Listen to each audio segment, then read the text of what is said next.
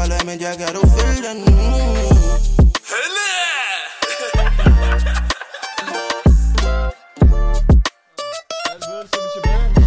Du så trist, mand? Hvad mener du, mand? Bare er- fordi vi har skiftet platform, skal du så lyde trist, eller hvordan? Et nyt program. Vi har, ja, det, det er noget helt, det er et helt nyt princip, nogle, øh, nogle nye rammer, vi lægger, en ny struktur, en ny episode, et nyt øh, program, det hele. Det er et nyt program, men øh, stadig samme gamle Daniel, eller Ja, hvordan? lige præcis, lige præcis, men vi skal gøre det på en anden måde, ikke? Ja, hvad er, det, hvad er det, vi har gang i, Daniel? Lad os lige fortælle dem, som ikke lige forstår. Det er jo et helt andet format jo. Hvad er det, vi laver her? Nu, øh, det her vi kalder programmet her i dybden med, hvor vi måske vil tage nogle rigtig spændende personer ind, eller nogle rigtig, rigtig spændende emner, som vi bringer op, hvor det er mere emnebaseret, hvor tidligere det var måske mere baseret omkring person og dens rejse. Det kan vi selvfølgelig også øh, med nogle gange med nogle, nogle fede gæster, men det er sådan, det der ligesom er grundstenene, det er selve emnet, ikke? Okay, og hvad er så dagens emne? Hvis Dagens emne er et rigtig, rigtig spændende og fedt emne. Også stort og bredt og tungt, men noget vi, kan, vi alle måske har prøvet, eller noget vi ved om, og noget vi synes er spændende. Det er det, der hedder diskrimination. Okay, hvad er Øh, diskrimination? Jeg ved ikke, hvad diskrimination Altså nu er. læser jeg her på den, den store danske, så står der, Ja. diskriminationen, diskrimination er negativ forskelsbehandling på, øh, på grundlag af fordomme. Okay. Og nu, når det er blevet Og sagt, hvis du skulle sige det på simpelt dansk, hvad så, er diskrimination så? altså det er jo bare forskelsbehandling. Men så er der racediskrimination, så er der så forskelsbehandling på race selvfølgelig, ikke? Okay. Men, øh, Så der er forskellige slags diskrimination. Lige præcis. Men øh, vi tager måske mere fat i det, det race, det etniske, de her ting, ikke? Så... Så Ja, altså i forhold til det, man har oplevet jo, ikke? lige præcis. Så skal vi lige se, hvad Men der er øh, i den anledning, så har vi selvfølgelig øh, taget en øh, person, som har en masse erfaring og viden omkring det her, Okay. ind til for at høre, om øh, han kan os klogere. Vi har min ven, en jeg har kendt i mange år. Manden fra Brøndshøj, juristene, de er velkommen til, bror. Ja tak, ja tak, ja tak, ja tak. Jamen, øh, først og fremmest, som du siger, vi kender hinanden. Og jeg er bare nødt til at sige, øh, hvem er Daniel? Jeg, jeg ved ikke, hvem Daniel er. Hvem er den her er person? Hvem er den her person, der sidder foran mig i en lyserød sweater? Hvor er flexfit-kasketten? Hvor er Gucci-sneakersne? Hvor er mavetasken? Bro? Men jeg er rigtig glad for at se, øh, se der komme lang vej. Tusind tak, bror. Vi Lige måde. begge to, vi begge to øh, ændrede os meget, siden, 100%. øh, siden dengang vi først mødte hinanden. Vi mødtes på gader og på stræder, og du ved, og lige pludselig... og- Daniel, Syg- jeg vidste ikke, du gik med Gucci-tasker og sådan noget der. Ja, det, er- det er kun de, the real ones, der know it, no? Sådan er det, bror. Det er derfor, man skal passe på med at, øh, at tage folk med op, som kender en. Kender ens mørke hemmeligheder, dystre hemmeligheder, forstår du? Nu passer du på. Jeg kender også en eller to om dig. Ja, ja, men det er også rigtigt. Det er også rigtigt. Men øh, som sagt, du ved, vi, du voksede op i hejshusene, ret Ja. med i Brøndshøj. Ja, ja. Yes. Og øh, vi kender hinanden fra før af. Vi har haft nogle fælles venner, mødt hinanden i vores teenageår eller vores Yes, ungdom. Ja, Eller vi er stadig unge forhåbentlig, ikke? ja, ja. Men øh, du, du selvfølgelig har haft dine egne erfaringer i det område, de lokalområde, du voksede op, og det har vi selvfølgelig andre også, han vokset op på Nørrebro, som jeg på Amager. Er det, er det måske det, der har været med til, at du ligesom har taget den her vej med, med at være jurist, eller hvad, hvad, hvorfor, hvor kommer den interesse fra? Jamen, det er et rigtig godt spørgsmål, bro. Og det, jeg tror, øh, det, det er et lidt langtrukken svar, men der er en hel historie bag. Jeg tror, jeg vil sige, der er 3-4 overordnede events, der ledte op til, at jeg valgte at tage den vej, som jeg, lavede, øh, som, som jeg endte med at tage i dag. Ikke? Der er sådan 3-4 hændelser i løbet af mit liv, som endte med at gøre, så jeg blev jurist. Og dem kan vi bare tage sådan der overordnet. Jeg skal nok prøve at gøre det kort. Men først og fremmest, altså sådan, jeg vil ikke øh, lægge skjul på, nu vil jeg bare gerne snakke åbent, øh, i håb om, at øh, der er nogen, der sidder derude og tænker, at, at okay, du ved, de har øh, lavet nogle forkerte ting, de har taget nogle forkerte valg, taget nogle forkerte baner.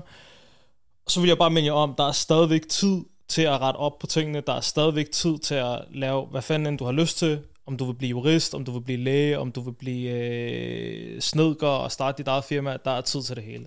Okay. Fordi jeg er en af de mennesker, der har taget nogle forskellige afveje rundt omkring i livet.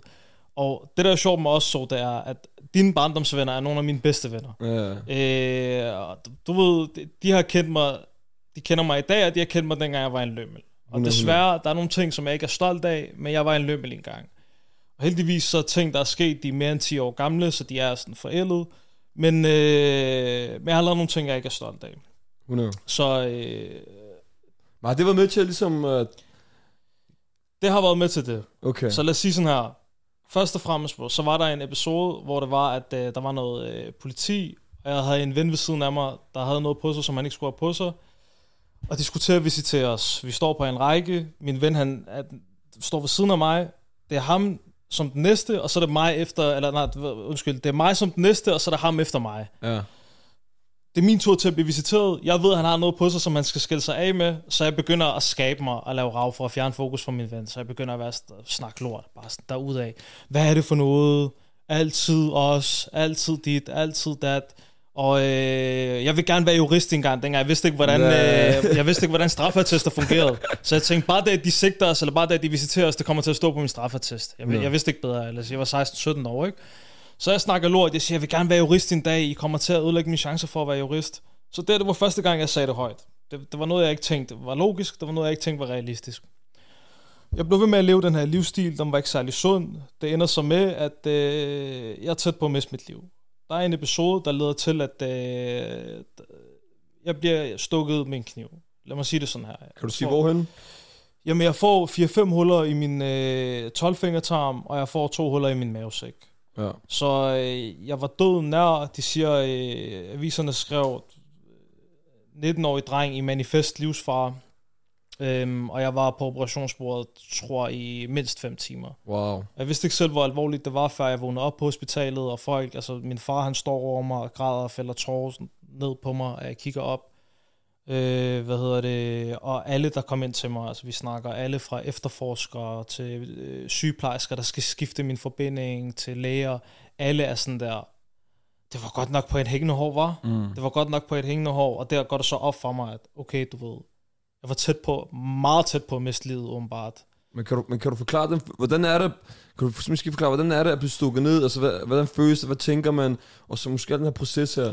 Jamen bror, vi skal dykke ned i det, det kan vi sagtens gøre. Jamen altså fysisk følelsen af det, hvordan ja, det føles. Ja, lige præcis. Eller hvad tænker man, når man sker, tænker, ved man godt, okay, du siger, du er tæt på at miste Ja, ja. som det er godt, som du ikke gjorde, men mm. havde man, tænker man måske, kan dø, eller hvad sker der? Hvorfor være ærlig med dig? Nej, fordi dengang man havde et par folk omkring sig, der havde øh, oplevet noget lignende, men sådan mindre alvor, alvorligt, ikke? Ja. hvor det ikke havde, øh, måske de havde fået den i låret, og de havde fået den i en balle, sådan noget der-agtigt, ikke? Så øh, det var ikke fordi, jeg tænkte, at jeg ville dø på det tidspunkt. Der, der, jeg kiggede ned, jeg tænkte, fuck dig, hvad skal jeg sige til min mor? Og så øh, kører vi ellers... Øh, Mener på- du det? Ja, wallah. det, var, det, det var min tanke, det var Okay, min primære sygt. tanke, eller Ja. hvad, hvad skal jeg sige til min mor, ikke? Så øh, jamen, vi kommer hen på akutmodtagelsen, og så begynder lægerne at panik lidt, eller ikke sådan panik, men det var meget hektisk lige pludselig. Det var meget alvorligt, og det var meget seriøst lige pludselig, ikke? Mm. Øh, før jeg ved af det, besvimer jeg, og så vågner jeg op. Men det er først efter, at jeg vågner op, efter jeg er blevet opereret, at folk begynder at snakke om, hvor tæt på jeg var ved at dø. Så i momentet, der tænkte jeg ikke så meget over det. Okay. Selve følelsen, øh, jeg havde i maven, altså vi snakker fysisk, Ja. det, det, det, var, det var rigtig mærkeligt. Forestil dig en hånd, der tager rundt om dine indre organer, lad os sige din mavesæk, og bare trækker i en jævn hastighed. Altså ikke sådan flår, men bare sådan trækker Øh, i sådan, ubehageligt, ja, ubehageligt, forstår du? Men ja, så efter jeg vågner op der, og øh, jeg ligger i en meget, meget sølle situation. Jeg har rør i halsen af en eller anden grund. Jeg har rør i næsen, der går ned i halsen og ned i min mavesæk. Jeg har rør, der går direkte ind i min mavesæk. Jeg har rør alle steder på. Og en af vores fælles venner, en meget øh, høj, stor, kraftig bygget fyr, jeg ved, jeg ved ikke, om han, han kan lide, at man siger hans navn, men han var øh, en af dem, der kommer og besøger mig hver dag. Øh, Okay. Og jeg elsker ham for det. Du ved godt, hvad jeg snakker om. Jeg tror godt, du snakker. Ja. Hvad hedder det? øhm, Men når man ligger der helt sølle, man, skal sådan, man kan ikke rigtig gå, man kan ikke rigtig rejse sig op, fordi ens mavemuskler er blevet splittet i to, øh, så har man det stramt.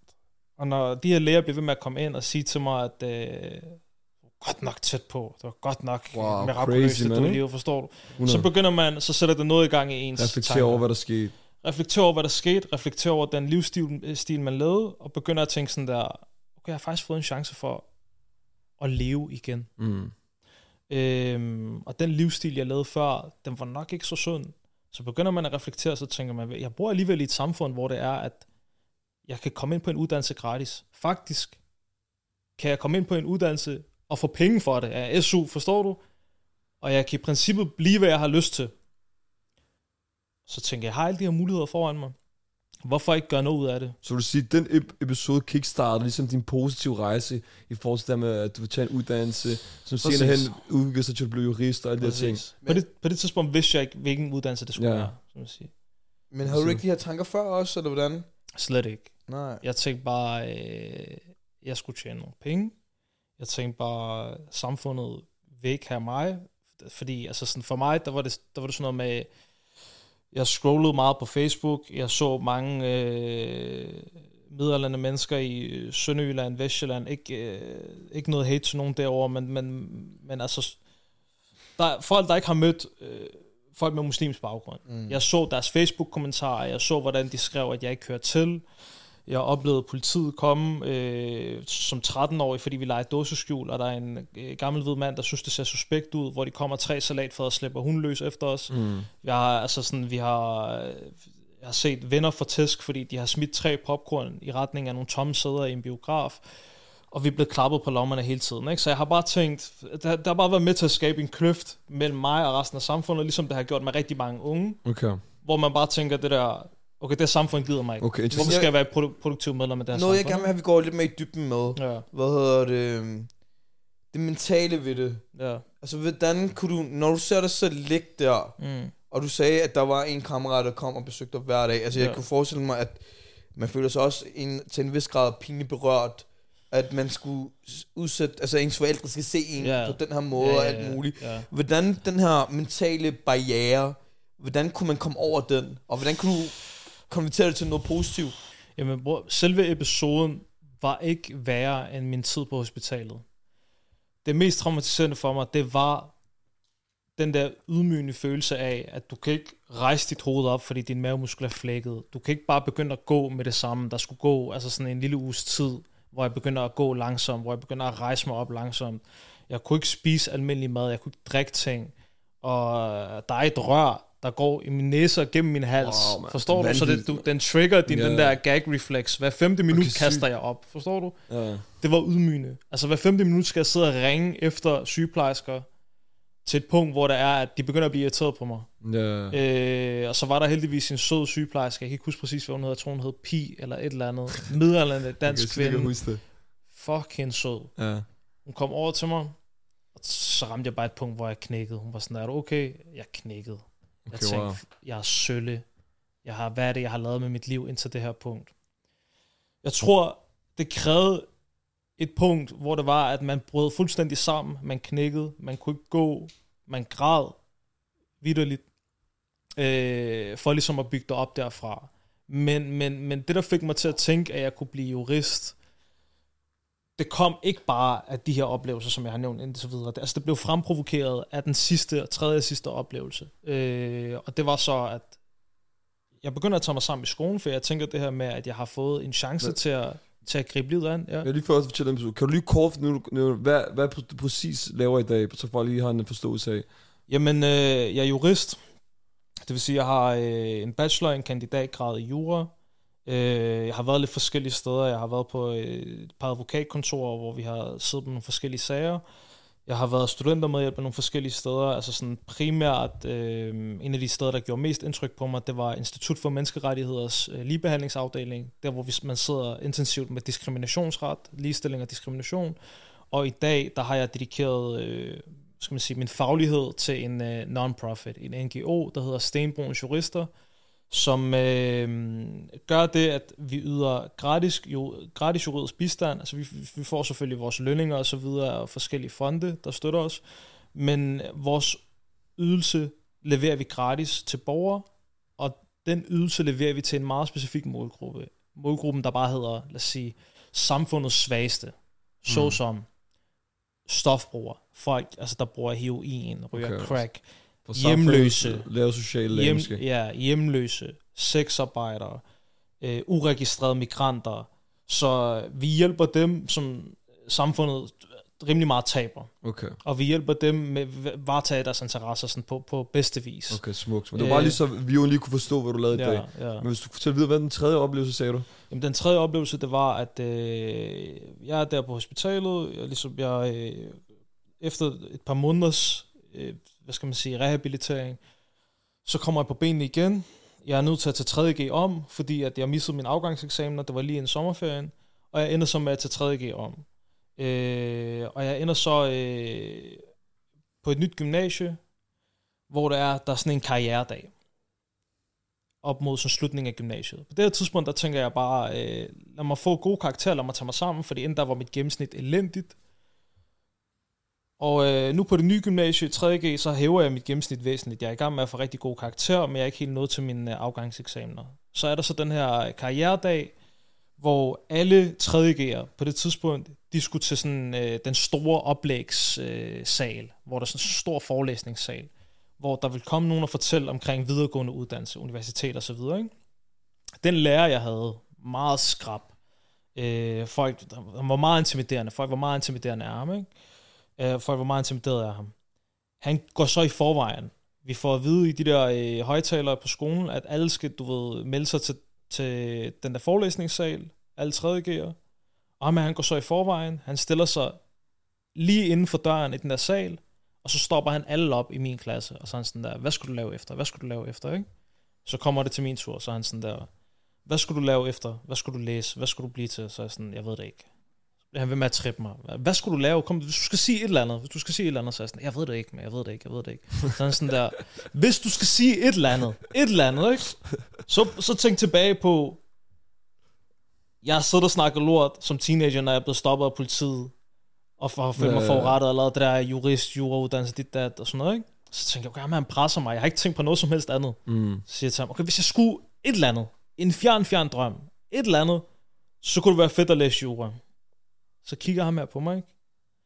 klør sig selv på hagen, nikker med overbevisning, kigger mig i øjnene og siger han, det kunne jeg rigtig godt se. Mener du det? Ja, det kunne jeg virkelig godt se for dig. Aktiverede det noget i dig? Bror, jeg ved godt, det lyder fucked up, Ja. men, men de vilkår, vi kom fra, de, de 100%. præmisser, vi ligesom fik tildelt, ikke? Det lyder fucked up, men det faktum, at en midaldrende hvid mand i en øh, blazerjakke, med de der, jeg ved ikke, hvad de hedder, de der corduroy pads Ja. på albuerne, han kigger mig i øjnene med overbevisning og siger til mig, jeg tror godt, det, det tror jeg 100% på. Det vækkede et eller andet i mig. Det var sådan, hvis, hvis, ham her, hvis ham her, som jeg ser som sådan en lidt intimiderende autoritetsperson, 100%. som jeg sådan der plejer at gemme ting for, Ja, ja. plejer at sidde på Facebook i smug og gemme sådan, øh, min browser for ham. Hvis han kigger på mig med overbevisning og, og tror på det her, hvorfor tror jeg så ikke på mig selv? 100%. Hvorfor tror jeg ikke på, at jeg selv kan gøre det? Men, men jeg vil Men så vil jeg også gerne lige forstå, sådan der Ja. rent teknisk, Ja. hvordan kunne det så fungere? Altså, du sagde, hvis jeg husker rigtigt, sagde du ikke, at du ikke havde de bedste karakterer? Jeg havde ikke de bedste, bedste karakterer inden episoden med, Ja. med knivstikkeriet. Okay, Det fik mig til at tage 3.G om, Ja. og så fik jeg hævet mit gennemsnit væsentligt. okay. Ja. Men jeg vil om, det er fordi, man måske vokser op i et område, hvor de her ting, du, du skulle huske tilbage på, hvad jeg husker Ja. dengang, du sagde til mig, jeg ved ikke, om du var startet, eller om du skulle til at starte, og du Ja. gerne vil læse jurist, Ja. Hvor du simpelthen drømte om. Det er måske fordi, i sådan et område, vokser op i sådan et socialt belastet område, eller sådan et underklassesamfund, så er sådan, det er noget, ja, slap af med dig, hvad for noget, du bliver jurist, du var Ja. bare lidt joker med Ja, dig, ikke? ja, ja. Det var ligesom, det var uopnåeligt på en Ja. måde, ikke? 100. Og så, at du ved, du skal også være stolt af dig selv, hvor du er i dag, vil jeg sige til dig, ikke? Jo, jo, bror, men altså lad mig sige sådan her. Det er ikke fordi, jeg føler mig et eller andet bougie eller et eller andet nej, overklasse, bare fordi jeg er jurist. Jeg har det sådan der, min onkel han sagde engang til mig, da jeg var barn, han sagde til mig, det der du render rundt og laver, du, du bliver kørt hjem af politiet i håndjern, og, og, og det der, de vækker din mor klokken 3 om natten, ikke? Det, det er ikke et liv. Han sagde til mig sådan her, bror, dig som, som må man godt sige pakker på den her podcast, Du det var ret det, han sagde til mig, bro. Jeg ser, jeg ser ham, ikke? Han sagde til mig, dig som perk, eller dig, eller, paraphraser jeg nu, ikke? Dig som person med mellemøstlig baggrund. Ja. Du kommer ikke til at være respekteret i det her samfund, på grund af al den strukturelle racisme, alle de fordomme, der er. Mm. Med mindre du enten er multimillionær, vi snakker ikke om, du har 2-3 mils på din konto, vi snakker om sådan noget, Ja, øh, lad os sige, 5 plus, 10 plus måske. ja. Eller hvis du har en faglighed.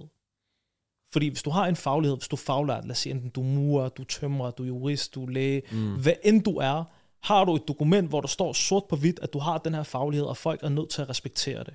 Fordi Skønt. faktum er, at du kan noget, som det ikke er alle i hele verden, der kan. Du kan noget, som folk afhænger af. Mm.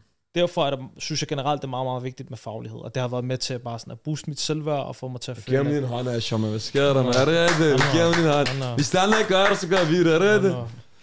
Men i hvert fald- smukt. Men jeg tænker, okay, det her det Men er hvad måske... synes du om det? Er det fair? Er det er de kriterier, der skal til, før at du kan blive anerkendt i det samfund, du er født og opvokset i. Nej, selvfølgelig, altså... Selvfølgelig er det ikke fair. Det er de vilkår, der ligesom er, ikke? Mm. Men selvfølgelig er det ikke fair. Øh, jeg er typen, du ved, hvis jeg bliver delt nogle kort, så benytter jeg de kort til ligesom at, at nå det ypperste, jeg kan nå. Mm. Øh, og så samtidig, når jeg når et sted, hvor jeg ligesom har, hvad kalder man det, fodfæste, nu er jeg jurist, nu kan jeg ligesom række ud til andre. Nu kan jeg hjælpe andre. Nu arbejder jeg et sted, hvor jeg ikke laver andet, end at hjælpe folk, der er- normalt har svært ved at få den rette hjælp. Ikke? Mm. Så, øh, så nej, det er ikke fair. Men nu bruger jeg øh, det fodfæste, jeg har fået i livet til at, at hjælpe andre, der også oplever ting, der ikke er fair. du snakker om det, her med, med at være det, bare fair. lige hurtigt med hensyn til det. Mm. Sorry, er det okay? Kom. Hvad hedder det? Det er jo et problem jo. Mm. Fordi at der er ingen, der er født med en faglighed. Der er ingen, eller det er de færreste, der er født med en pengepunkt fyldt med flere millioner, som du selv siger. Mm. Så det vil sige, som brun person i Danmark, vil du opleve diskrimination fra dag 1 af, og så er det en rejse om accept i det samfund, du er fra, eller hvordan? 100 procent. Og det, har, og, det, og det har jo været med til at skabe det der selvbillede, der fik mig til at have den destruktive adfærd, jeg havde som teenager. Mm. Fordi det er korne. Korne er desværre sådan, at vi lever og vokser op i et samfund, øh, hvor der er sådan systematisk, bliver vi forskelsbehandlet, og vi bliver bare, altså sådan, du står op om morgenen og får at vide, og jeg ved, især, nu er jeg vokset op sådan i nullerne også, især sådan i, i nullerne i kølvandet øh, på 9-11, mm. hvis du har muslims baggrund, du står op om morgenen hver eneste dag, kigger dig selv i spejlet, og bliver mindet om, at du har nogle genetiske træk, du har et medfødt udseende, som du ikke har kontrol over, der bare gør, at du ligner en terrorist. Hver eneste dag, du står op, ligner du en terrorist. Hver Mm. eneste dag, du står op, ligner du en, der kunne have noget på sig i lufthavn, som man ikke må have på sig. er det ikke og mentalt hver tortur eneste dag, ja, og hver eneste dag, du står op, ligner du en, der kunne være bandemedlem, kunne være indblandet i et eller andet øh, bandekonflikt, og fortjener at blive klappet i lommerne, fortjener at blive provokeret, fortjener at blive chikaneret af, af vores kære politi. Men lad os, lad os videre, vi snakker om det her med, det er, det er en perfekt segue til det her med, at vi snakker om det var fair, og det her med strukturelle rammer og alle de her ting. Lad os komme ind på emnet, nu vi snakker om det her med diskrimination nu, ikke? Mhm. Altså, venner, lad os, nu, nu tænker vi, vi kan tage den fælles, hvor, hvilke, hvilke steder i samfundet, hvor vi siger, hvor, hvor det er vigtigt, og hvad, hvad, hvad sådan er centralt i forhold til, hvilke, hvad er problematikker, når vi snakker om diskrimination? Og, og noget, jeg også gerne vil forstå, med Mm. hensyn til det, Daniel også siger, men hvor er der diskrimination? Altså, det som ham her manden sagde, det var penge eller faglighed. Det var min onkel, det var min onkel, der Nå, sagde din onkel, det. Ja. sorry. Din onkel sagde, nu, øh, og det, det er jo fuldkommen rigtigt jo, at det er den eneste måde, du kan blive accepteret Mm. på. Men nu har du jo opnået den her faglighed. Altså, bliver du ikke stadig diskrimineret? 100 procent. Og det er så den sørgelige del ved det, ikke? Fordi, øh, Og det fordi hænger jo- lidt sammen med det, Daniel siger, sådan der, hvordan, det var det, du spurgte om, hvordan er det, man bliver diskrimineret? Ja.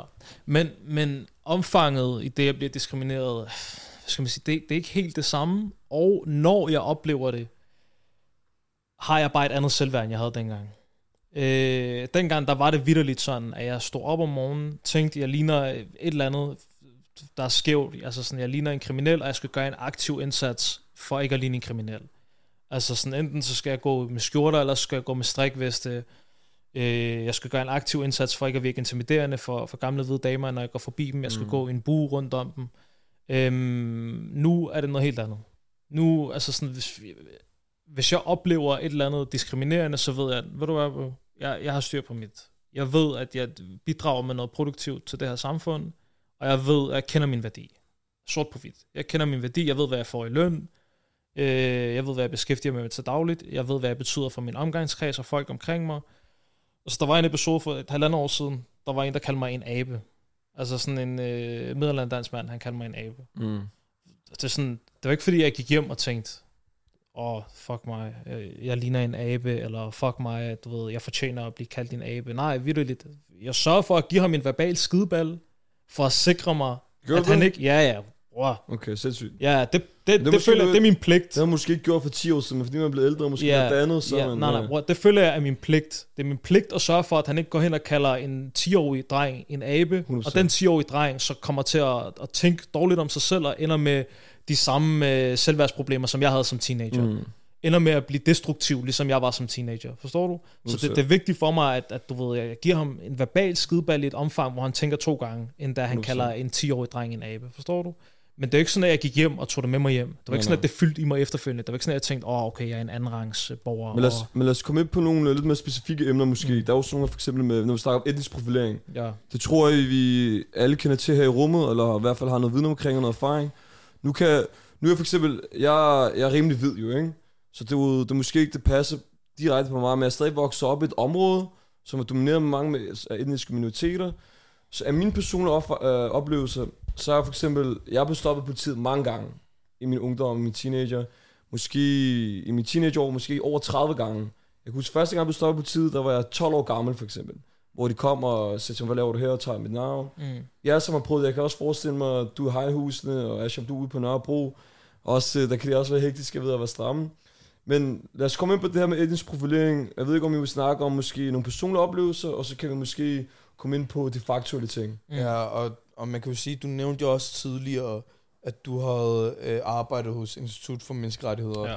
Og du ved, for mig er det meget oplagt, at øh, man snakker i talsætter den her politirapport, Mm.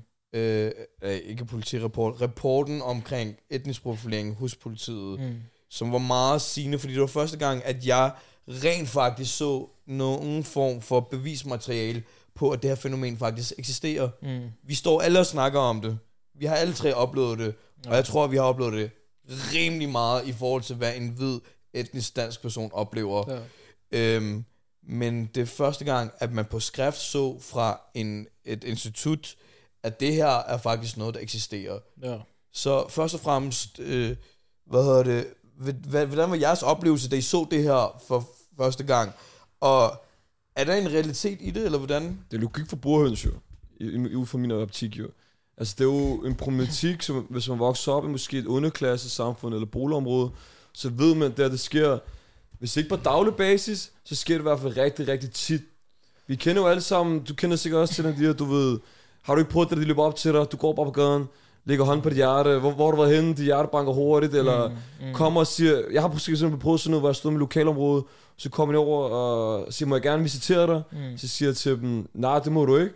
Så siger de, men nu er du sigtet under den her våbenparagraf, bla bla bla, nu må jeg gerne. Ja. Giver du mening? Så vi har prøvet de her... Det sket Hvor- for ikke forleden, det? bro. Kan du ikke huske Ja, jeg kan godt huske det. Hvor Og en, husk, hvad- øh, ved Istergade. Jeg fortæller, hvad der skete. Ja, altså, det er Ja. basically meget det samme jo, hvor de sagde, at de skulle, hvad hedder det, ja, nu kan jeg ikke helt huske præcis, hvad det var, men, Men det noget var, et eller andet lignende, med, ja, det ikke? var Ja. noget lignende, og så var det sådan, jamen, øh, vi skal visitere dig, men det må du sgu da ikke, det er ikke en Og, visitation. og, grund, og grund til, at og så blev jeg sigtet for et eller andet. Og grund til, at jeg sagde til dig, jeg sagde noget lignende med, bror, det kender jeg, fordi jeg, jeg har prøvet det, når jeg var yngre. Ja. Giver det mening? Mm. Ja, ja. Men, jeg fortæl. Men bror, altså der er, øh, der er mange forskellige aspekter af det, ikke? Men, men, men, men ja, jeg har oplevet det. Ja, jeg har decideret fået tæsk af politiet. Mm. Ja, ja, altså sådan, jeg, de har rusket til mig, de har lagt mig ned, de har tæsket mig, jeg er blevet kaldt en abeunge. Det er sygt, Øh, mand. altså, der, hele muligheden på.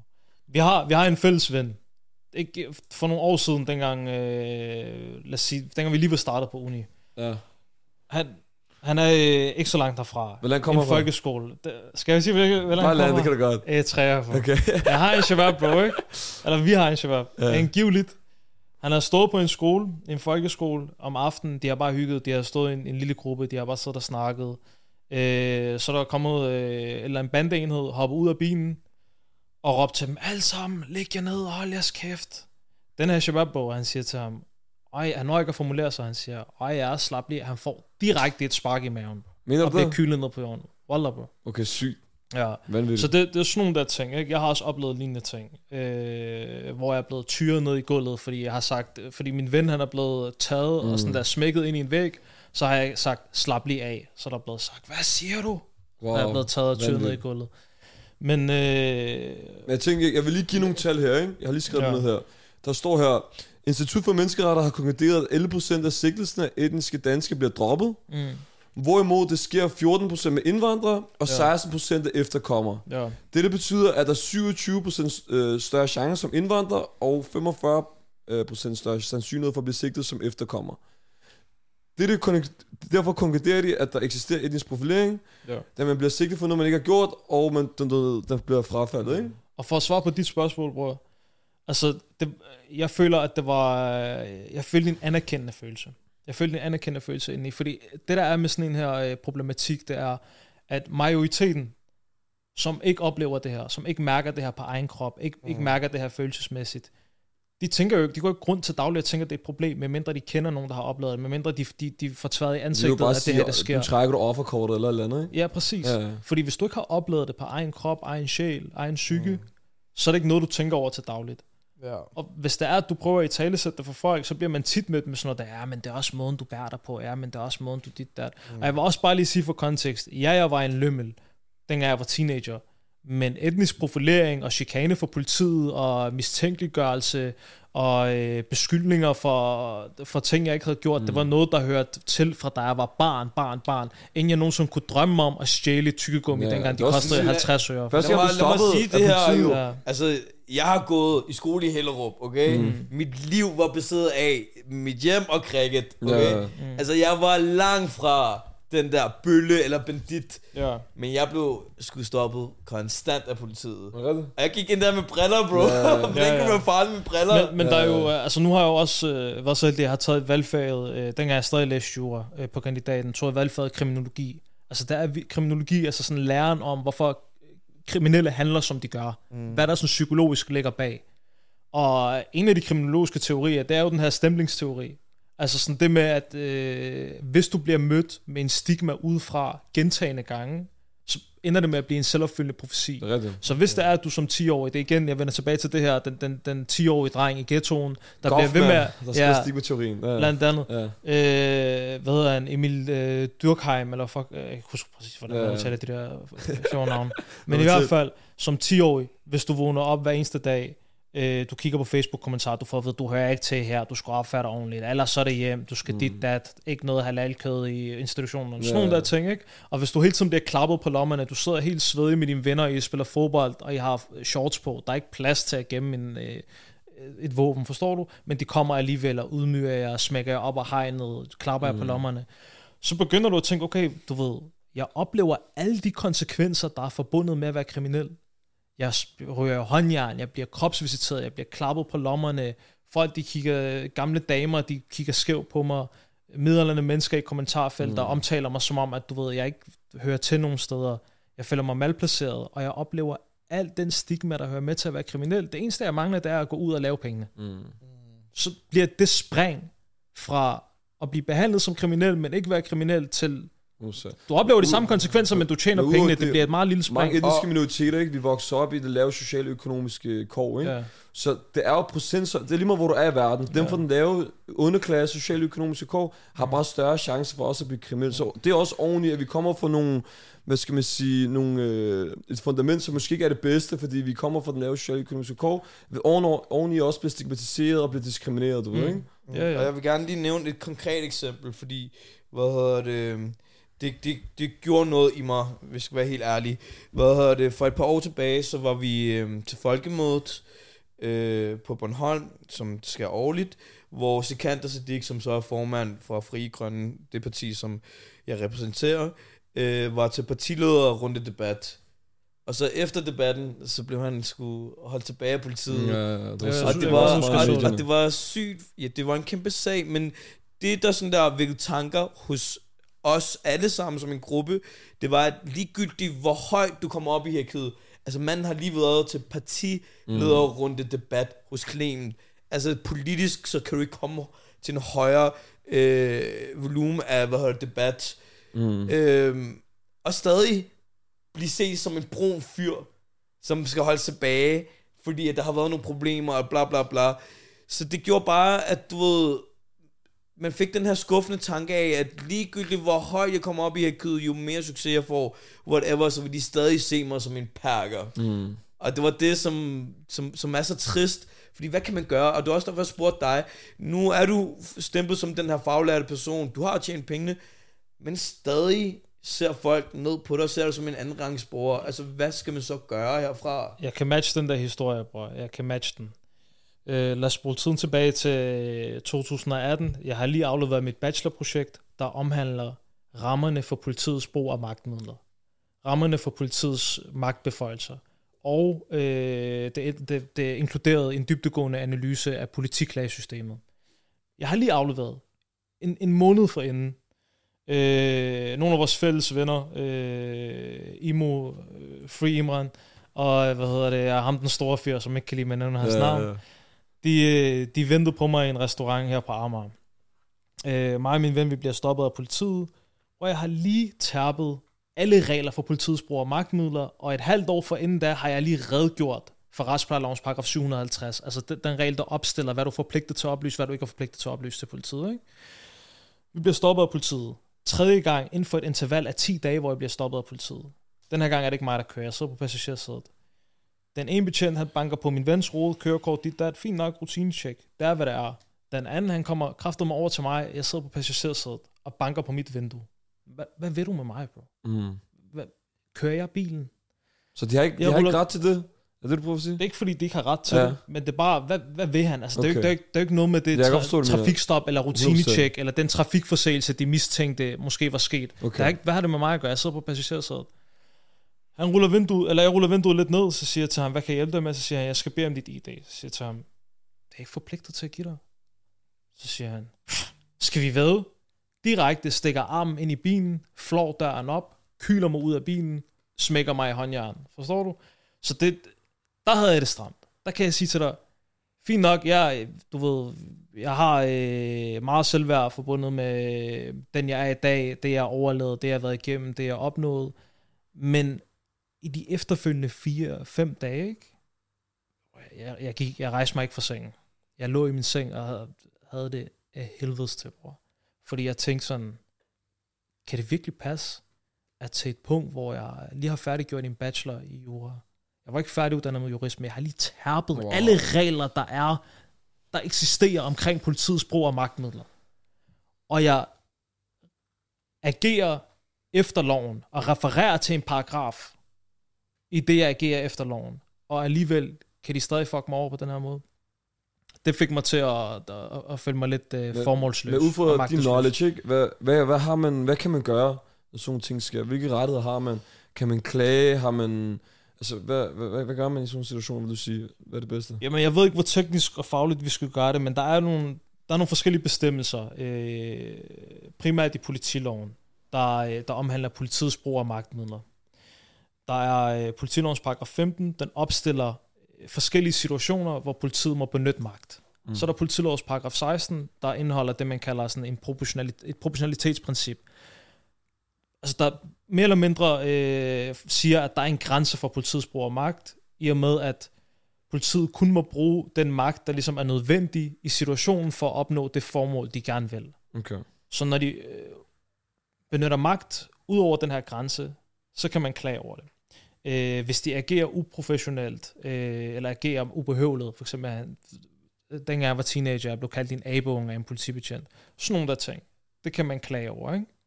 Så overordnet set i politiklagesystemet, så, så, er der, så er der to primære forgreninger. Der er også noget, der hedder notitsklager. Det, det er ikke så vigtigt. Men, men der er noget, der hedder... Det, det primære er adfærdsklager og dispositionsklager. Adfærdsklager, dem sender man til den uafhængige politiklagemyndighed. Dispositionsklager, dem sender man til selve politiet. Dispositionsklager, det omhandler klager over en politidisposition, altså sådan en udført politiforretning. En, en, en, en, en politiets beslutning om at udføre en rensagning. Politiets beslutning om at anholde en person. Politiets beslutning om at øh, henlægge en efterforskning. Mm. Eller okay, det er måske ikke helt uh, dispositionsklager, men, men, men sådan nogle der ting. okay. Så noget ting, der er helt legitim politiforretning, men du er egentlig med grundlaget for det. Det, det er udgangspunkt for en dispositionsklage. okay, for det er godt at vide, Ad, fordi... adfærdsklage. Der, der kommer vi ind i det spændende. Ja. Okay. Adfærdsklage, det er, når politiet udøver øh, unødig hårdhændet behandling. Altså når, når, de over, øh, når de overskrider grænsen for legitim brug af magt, og når de agerer professionelt. For eksempel snakker ned til dig. Jeg har venner, der er blevet kaldt perker og politibetjente. Helt oprigtigt. Altså sådan, jeg er selv blevet kaldt en abung, som jeg har sagt nu Mm. tre gange. Hvad hedder det? Når de agerer ubehøvlet, når de er meget unødigt aggressive, når de flabede, når de ydmyger dig. Sådan nogle der ting, det er grundlag for adfærdsklager. Okay. Dem sender man direkte til øh, den uafhængige politiklagemyndighed. Også magtmisbrug. men Magtmisbrug hvis- forstået. Hvis, okay, hvis jeg har oplevet det her, Ja. ja. politibetjenten, jeg er ikke så teknisk anlagt, Nej. politibetjenten kaldt mig for en perker. Ja. Han har været uhøflig over for mig, og Ja. brugt, misbrugt sin magt, den adfærd, han har Ja. udvist. Hvad skal jeg gøre? Du skal sende en klage til, altså hvad, hvad, hvad du kan gøre, ja. altså Jamen, rammerne, hvad, der er opstillet for dig. Hvad burde jeg gøre? Altså, jeg kan jo sende en klage eller alt Ja. muligt. Altså, burde jeg skrive et Instagram-post? Burde jeg klage? Eller hvad burde jeg... Hvad Altså, vil du sige som ekspert på det område for at bekæmpe den her adfærd fremadrettet? Lad- okay, helt teoretisk set, ikke? Rammerne, der er opstillet for det, det er, at man skal klage til den uafhængige politiklagemyndighed. Du mm. sender en klage, du skriver i emnefeltet adfærdsklage, og så fortæller du, hvad du har oplevet. Og så behandler de det, ikke? Det, der er bare problemet, og det er også noget frem til ved virkelig at undersøge det her, for, forske i det de her. det ikke? eller? Det, der er problemet, jeg ved ikke, om det er sådan noget øh, 96% af alle sager, der bliver øh, skudt ned på påstand mod påstand. Der er en betjent, der er måske en betjent og tre af hans kollegaer, der siger det modsatte af dig. Ja, og så er der dig. Hvem, hvem er du? Men er det rigtigt det der med, jeg har altid hørt det for lidt siden jeg var lille, at en betjent ja. Ja. vidne tæller for fire? Er Der, det der, der, der, er ikke noget, øh, der er ikke noget sådan en, en, en teori, og, Okay, så det hvor det fremgår. myth. Der er ikke noget lovgivning, øh, det Okay, fremgår, okay. men, men det, det er i hvert fald sådan, det opleves Der i Dommer, der systemet. sagde det til mig direkte. Ja, at en politibetjent vidner for to personer. Ja. Så Ja, sagde hun men til jeg, mig jeg hørte det lige, der var fire, men det er bare en street Ja. myth, måske. Eller Nej, altså dommeren, hun sagde det ordret okay. til mig, at fordi at politibetjenten er ansat til sit Ja, ja, arbejde, så øh, tæller vid- vidner han for to personer. Men, Okay. men der, er, ikke- der er ikke nogen øh, lovgivningsmæssige rammer, der øh, ja. dikterer, at det skal være sådan. Det er bare sådan. Der er bare noget psykologisk. Nu har jeg også et fag, der hedder bevisret, hvor man lærer omkring sådan den, psykolo- dom, den psykologiske bevisværdi. Altså den værdi, et bevis har, og hvordan det påvirker dommerens øh, psykeagtigt. Ikke? Hvis du sidder med politiuniform, og du ligesom er ansat af staten til at varetage og opretholde lovgivningen, så bliver du anset som en troværdig person. Du bliver anset som en person, hvis, hvis sådan ord og hvis forklaring øh, er noget, man, man, man, øh, man støtter ret på. så, Ikke? men okay, fint nok. Hvis det er påstand mod påstand, Ja. skal jeg så filme situationen? Og der kommer vi så til, hvad man bør gøre. Det, som den uafhængige politiklagemyndighed, de er blevet kritiseret voldsomt meget. De er blevet kritiseret voldsomt meget. Altså sådan, der er nogen, der vil gå så langt at sige, at øh, det praktisk talt er ubrugeligt. Altså sådan, du, du, du får ikke umiddelbart noget ud af at klage til dem.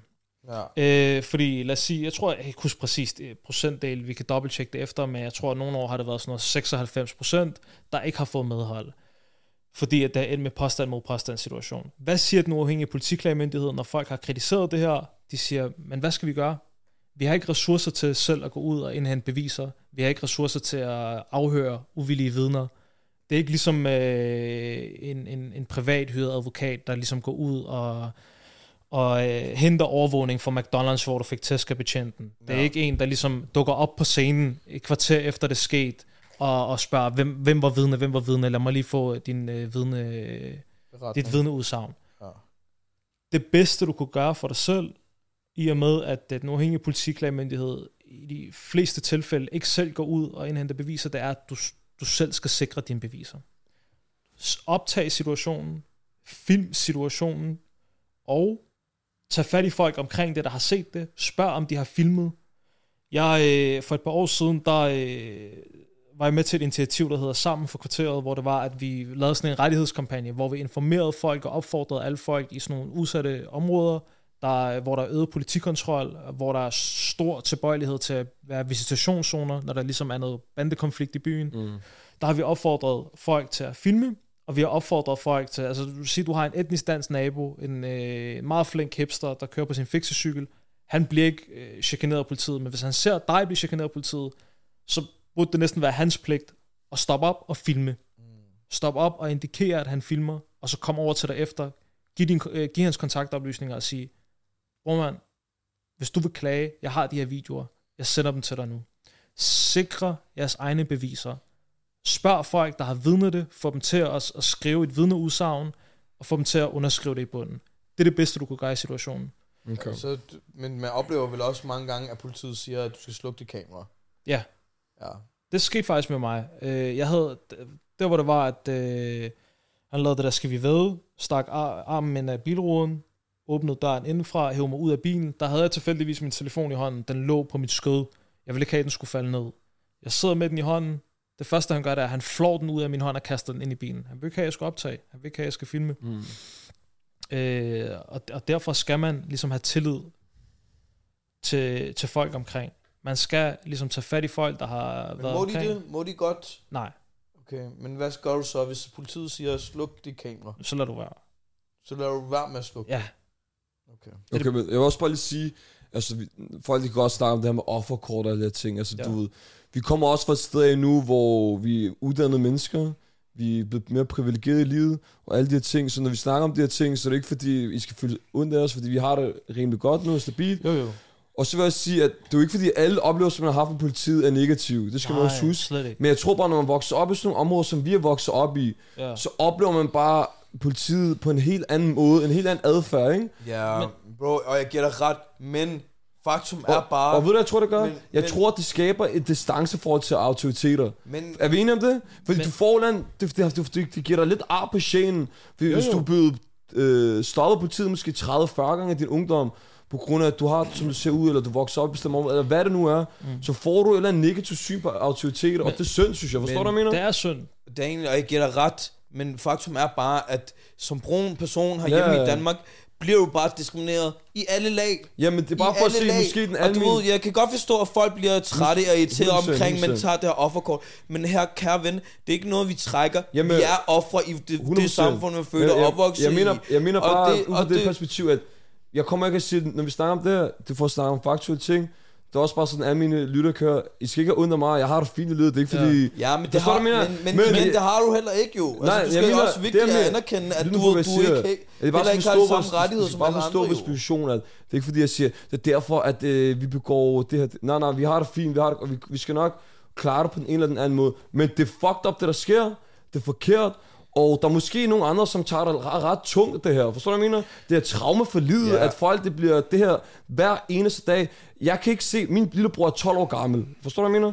At han skulle blive, jeg var 12 år, da jeg blev første gang blev stoppet på tid. Jeg kunne huske den dag, det skete. Jeg, blev, jeg, var, jeg var rørt af det, du ved. Jeg tænkte, har jeg gjort noget forkert? Jeg, jeg gik bare i mit øh, lokalområde. Hvis, jeg vil aldrig kunne undskylde, at en 12-årig dreng kunne blive stoppet af politiet. Hvis min lillebror nu på 12, jeg vil, jeg vil gå amok. Giver det mening? Hvem, ja. hvem, hvem kunne, kunne få sig selv til at stoppe en 12-årig person, ikke? Det giver Ja. på sjælen, og jeg må, lad mig sige det sådan, jeg har været til, jeg har været til mange psykologsamtaler, hvor jeg specifikt har diskuteret episoder med politiet.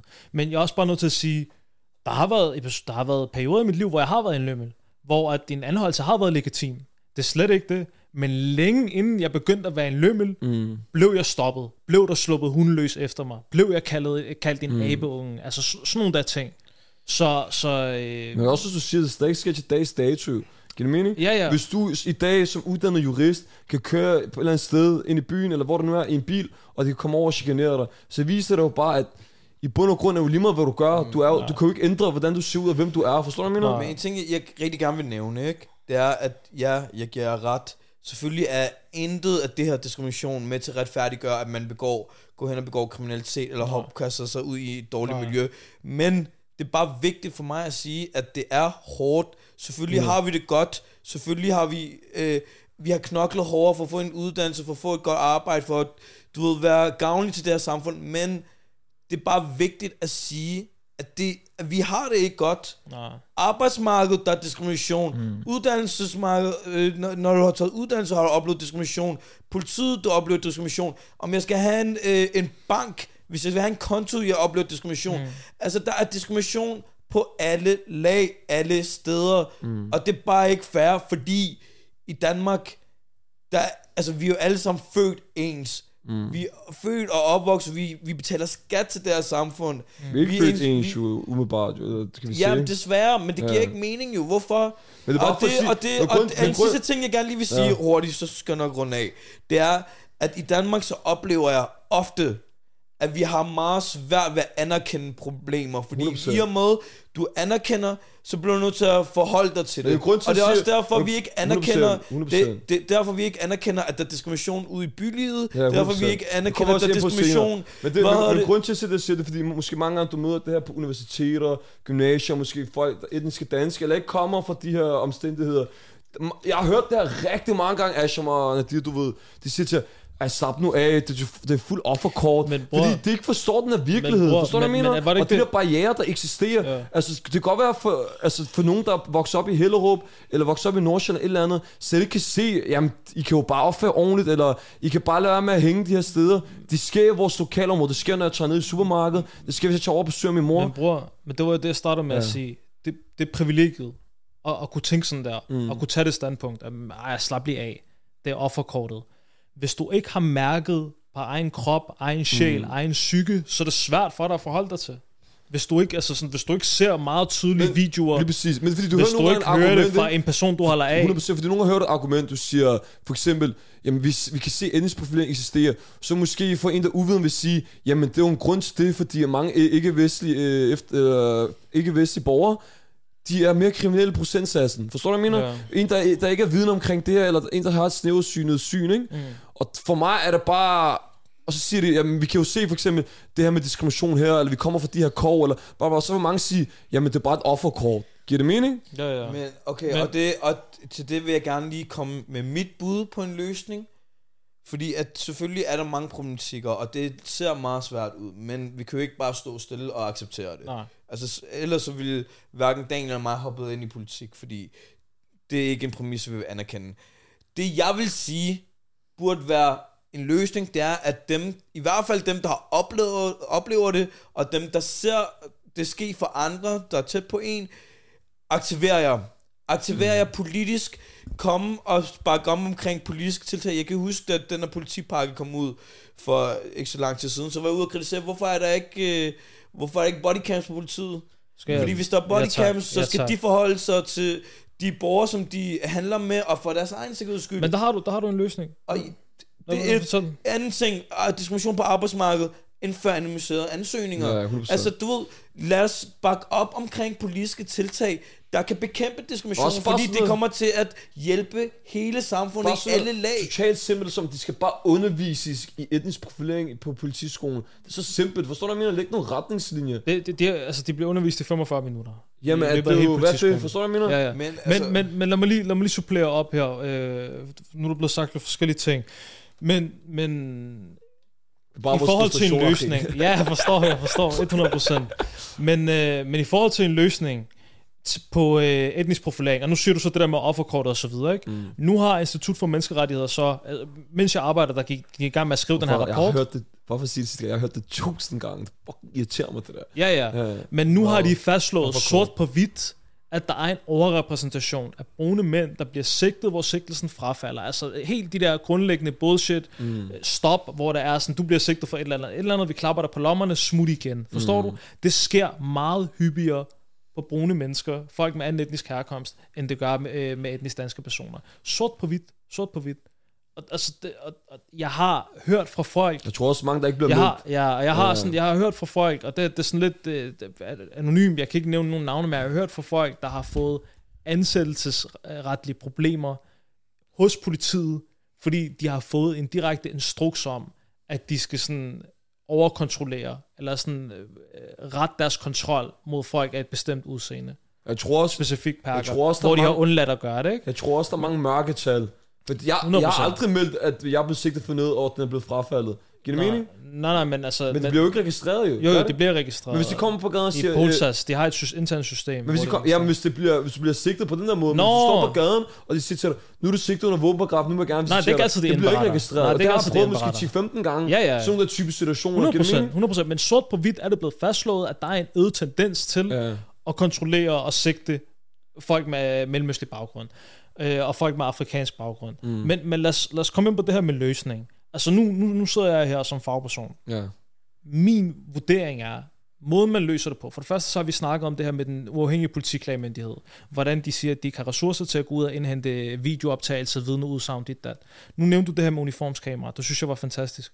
For det synes jeg er den mest oplagte løsning. 100%. Altså den mest oplagte løsning. Ikke? Det er sådan den nemmeste løsning. Nu er de begyndt at eksperimentere med det, har jeg set. Mm. Øh, for eksempel de der politibetjente, der stoppede mig her for et par dage siden, efter vi havde lavet det der velgørenhedskage. Han havde det på. Okay. Ja, ja, han pegede ned på det. Ja.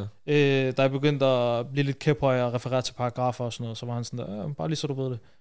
Og det synes jeg jo er fantastisk. Det gjorde mig tryg i situationen.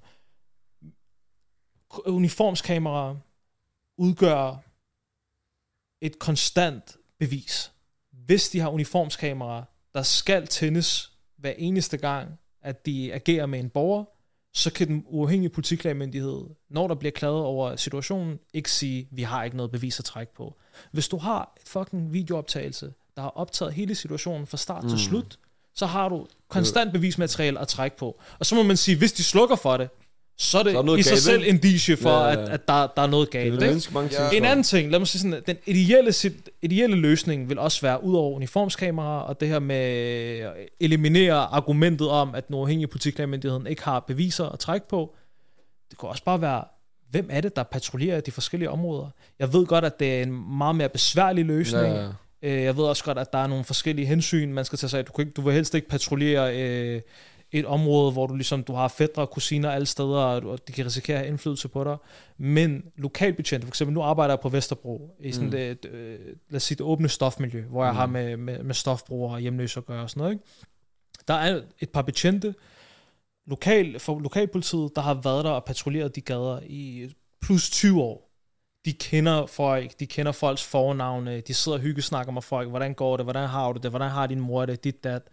Det skaber en anden relation, og det skaber, øh, det, er klart. øh, det skaber en anden relation til politiet, De kender deres frem for, og- ja, præcis. Og politibetjentene har også fået nedbrudt fordommene, har også fået nedbrudt deres frygt for, lad os sige, mit problem er, når der kommer en ung politibetjent fra, lad os sige, Sønderjylland. Sønderjylland. Ja, Ja, jeg ikke, ikke for at disrespect Sønderjylland. Der er også øh, brødre og søstre i Sønderjylland. Det er slet ikke det.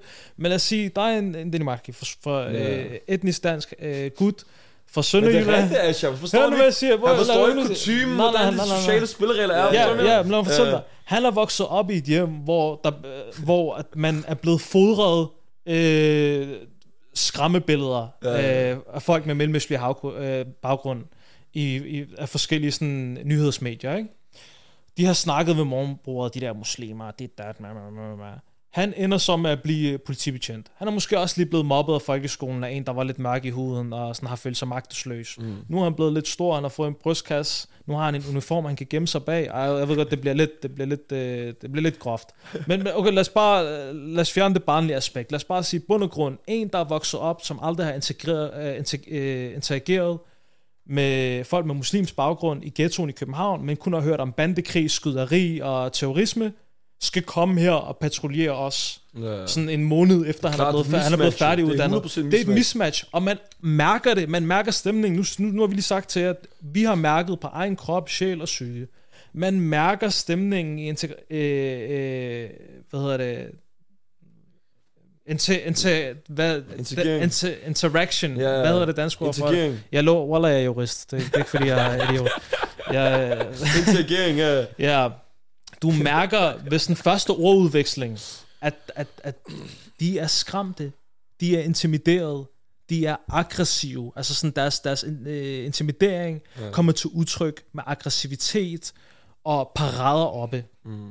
Det er et mismatch.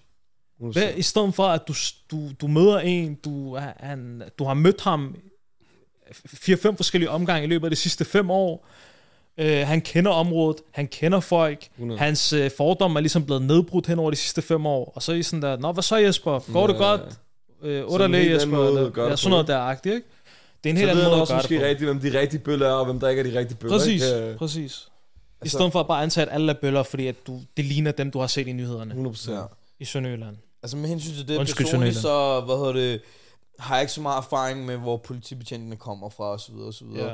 Ja. Øh, måske er det bare mig, der er firkantet, og ikke kan se forskellen, eller whatever det er.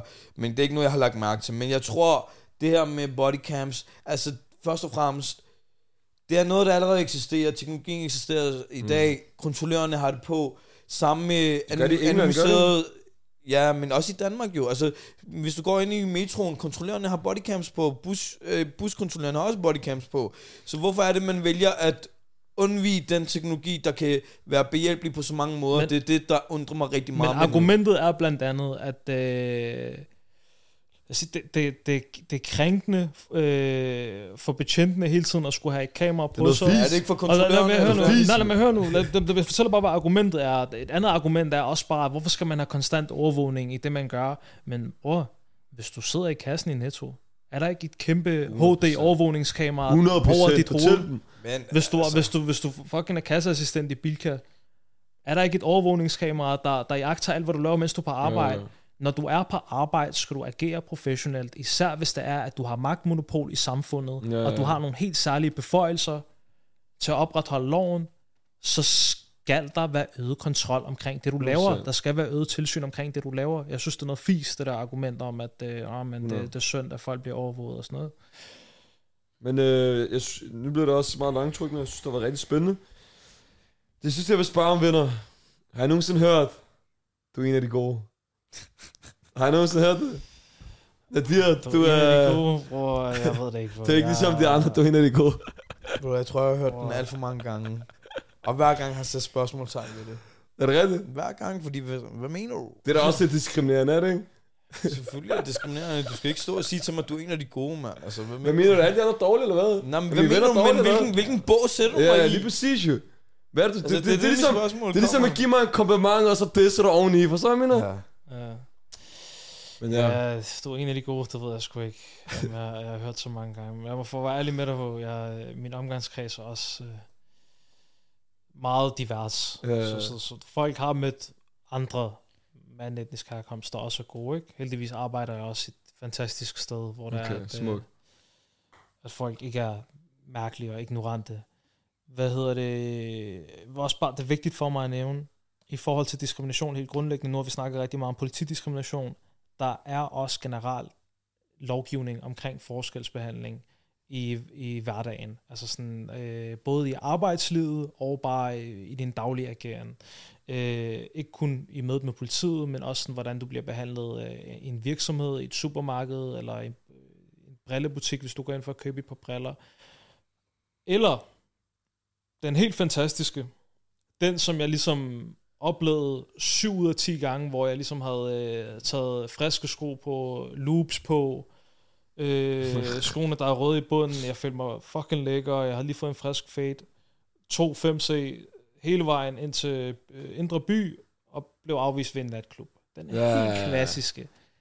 Øh, venner derude, det er i strid med lovgivningen at forskelsbehandle folk uden en savlig begrundelse, på grund af deres etniske herkomst, deres race, øh, seksuelle orientering, køn, handicap. I arbejdsmarkedet, på arbejdspladser, er, er kravene endnu strengere. Mm. Der er det også politisk overbevisning, øh, hvad hedder det, 100%. religiøse overbevisning, sådan nogle der ting. Hvis det er, at I dukker op foran en natklub, og øh, personen i døren kigger op og ned og siger, det bliver ikke i aften. Og du tænker, hvad kan det være? Jeg har ikke, jeg har ikke lavet ballade i den her natklub før. De sko og de bukser, jeg har på, har ham der, øh, der lige er gået ind før mig, også på.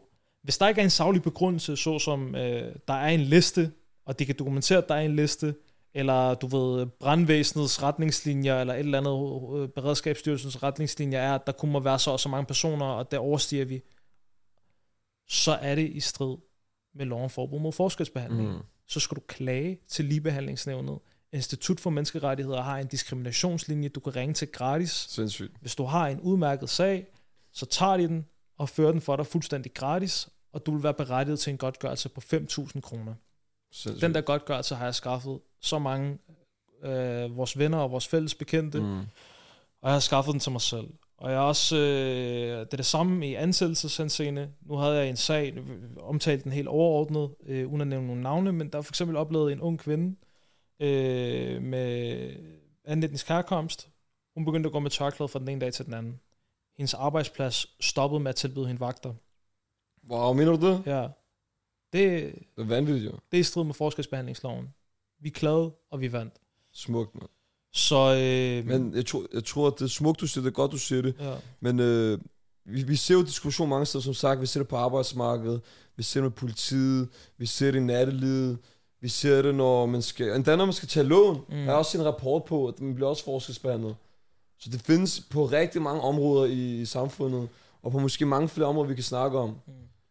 Men øh, jeg tror, at det var... Det er i hvert fald et emne, vi kan snakke om dag ind, dag 100%. ud. Og som vi selv siger, ja, vi har berørt nogle af områderne, men vi kan, vi kan, at det vil være umuligt for os at dække diskrimination på en enkelt podcast. 100%. alene. Men jeg føler, at vi har fået et godt indblik i, hvad man kan gøre, og hvordan man aktivt kan bekæmpe diskrimination.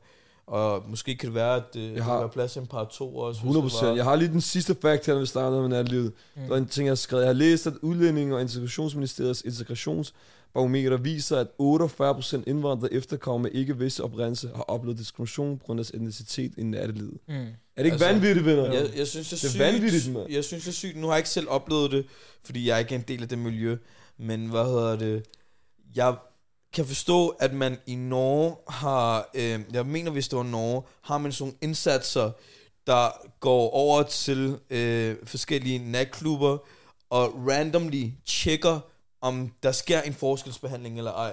Og hvis det så er, at man som ins- institution finder ud af, at den her natklub faktisk begår sig af forskelsbehandling, jamen så får de en bøde. Mm. Så det er et, et hold, der aktivt går ud og tjekker. Sådan initiativer kan man jo også godt indføre i 100%, Danmark, jo. 100%. Men det essentielle i det ligger, at man anerkender, at der er et problem, som man ikke gør. Men, men lovgivning, lovgivning har som sagt helt faste rammer omkring det her, og det er sådan, altså retstilstanden i Danmark er sådan, at hvis du oplever diskrimination, så kan du klage, og så skal natklubben betale dig 5.000 kroner i godtgørelse. Så sådan, du, du kan godt få dem til at betale, hvis du følger det til dørs. Bare sørg for at dokumentere. Optag din inter, øh, interaktion fra start til slut, så at, øh, hvad hedder det, dørmanden ikke lige pludselig kan sige, nej, men øh, det var på grund af hans tøj, eller det var på grund af hans attitude, eller han troede mig, eller et eller andet. Øhm, og så vil jeg også bare sige, uanset hvad man oplever af diskrimination og forskelsbehandling, det vigtigste du kan gøre for dig selv, det er, elsk dig selv. Lad være med at lade dig påvirke. Du er fantastisk. Jeg ved godt, det bliver lidt øh, corny her. 100%. Du er fantastisk. Elsk dig selv, om du er sort, gul, grøn. Vi har det alle sammen i os. Vi kan opnå fantastiske 100%. ting. Om du kan være, om du er en lømmel, om du bliver, du får en kniv i maven, du kan blive jurist, om du er øh, en ballademager, en stodder, du kan 100%. blive en 100%. fantastisk øh, og produktivt øh, øh, samfundsmedlem. Jeg synes, det er en god måde at afslutte på, som de lige har sagt. Og øh, ikke lade dem træde på jer. Ja, Chuck. Og, ja. øh, og hvad hedder det, venner, det var... Det her, Første det er gang, jo- mand. Er det Det første gang, vi filmer i dybden med. Altså, fortæl os, øh, er det fedt, er det dårligt, skal vi skippe det? 100% bare Skal det, Daniel grine lidt mere, eller hvad? Kom, giv os lidt feedback. Altså, det, det har i hvert fald været spændende for os, og 100%. anderledes at få lov til at gå i dybden med et emne, selvom jeg føler, at vi sagtens kunne have brugt flere timer på det. 100%. Men øh, ja, man, giv os lidt feedback. Var det fedt? Må jeg lige lave et shameless plug her til, til at slutte af med? Fortæl, Ja. bror. Hvad hedder det? Hvis der er nogen, der kender til udsatte problematikker, henvis folk til mig. Stenbruns jurister. 100%. Mit navn er Nadir. Hvis der er nogen, der har straffesager, så øh, tag fat i min højt, højt elskede veninde, Raquel S. Davis. Hun er en fantastisk forsvarsadvokat. Og øh, hvis I vil have, at man skal komme ud og holde oplæg på forskellige klubber omkring diskriminationsret, forskelsbehandling, rettigheder, møde med politiet, øh, tag fat i mig. Øh, mit navn, er, 100%. navn er som sagt Nadir. Skriv til mig, inviter mig ud. Jeg kommer gerne ud øh, på en ungdomsklub og fortæller omkring 100%. de her ting. Ja, Dian er dygtig. Han har selv sine egne erfaringer. Han, øh, han ved noget om det, som han også har fortalt derinde. Så endelig tage fat i ham. Og så vil jeg afslutningsvis sige, sige uh, tak for i dag. Eller tak for aften. Tak for showet. Og så ses vi måske til en par tårer.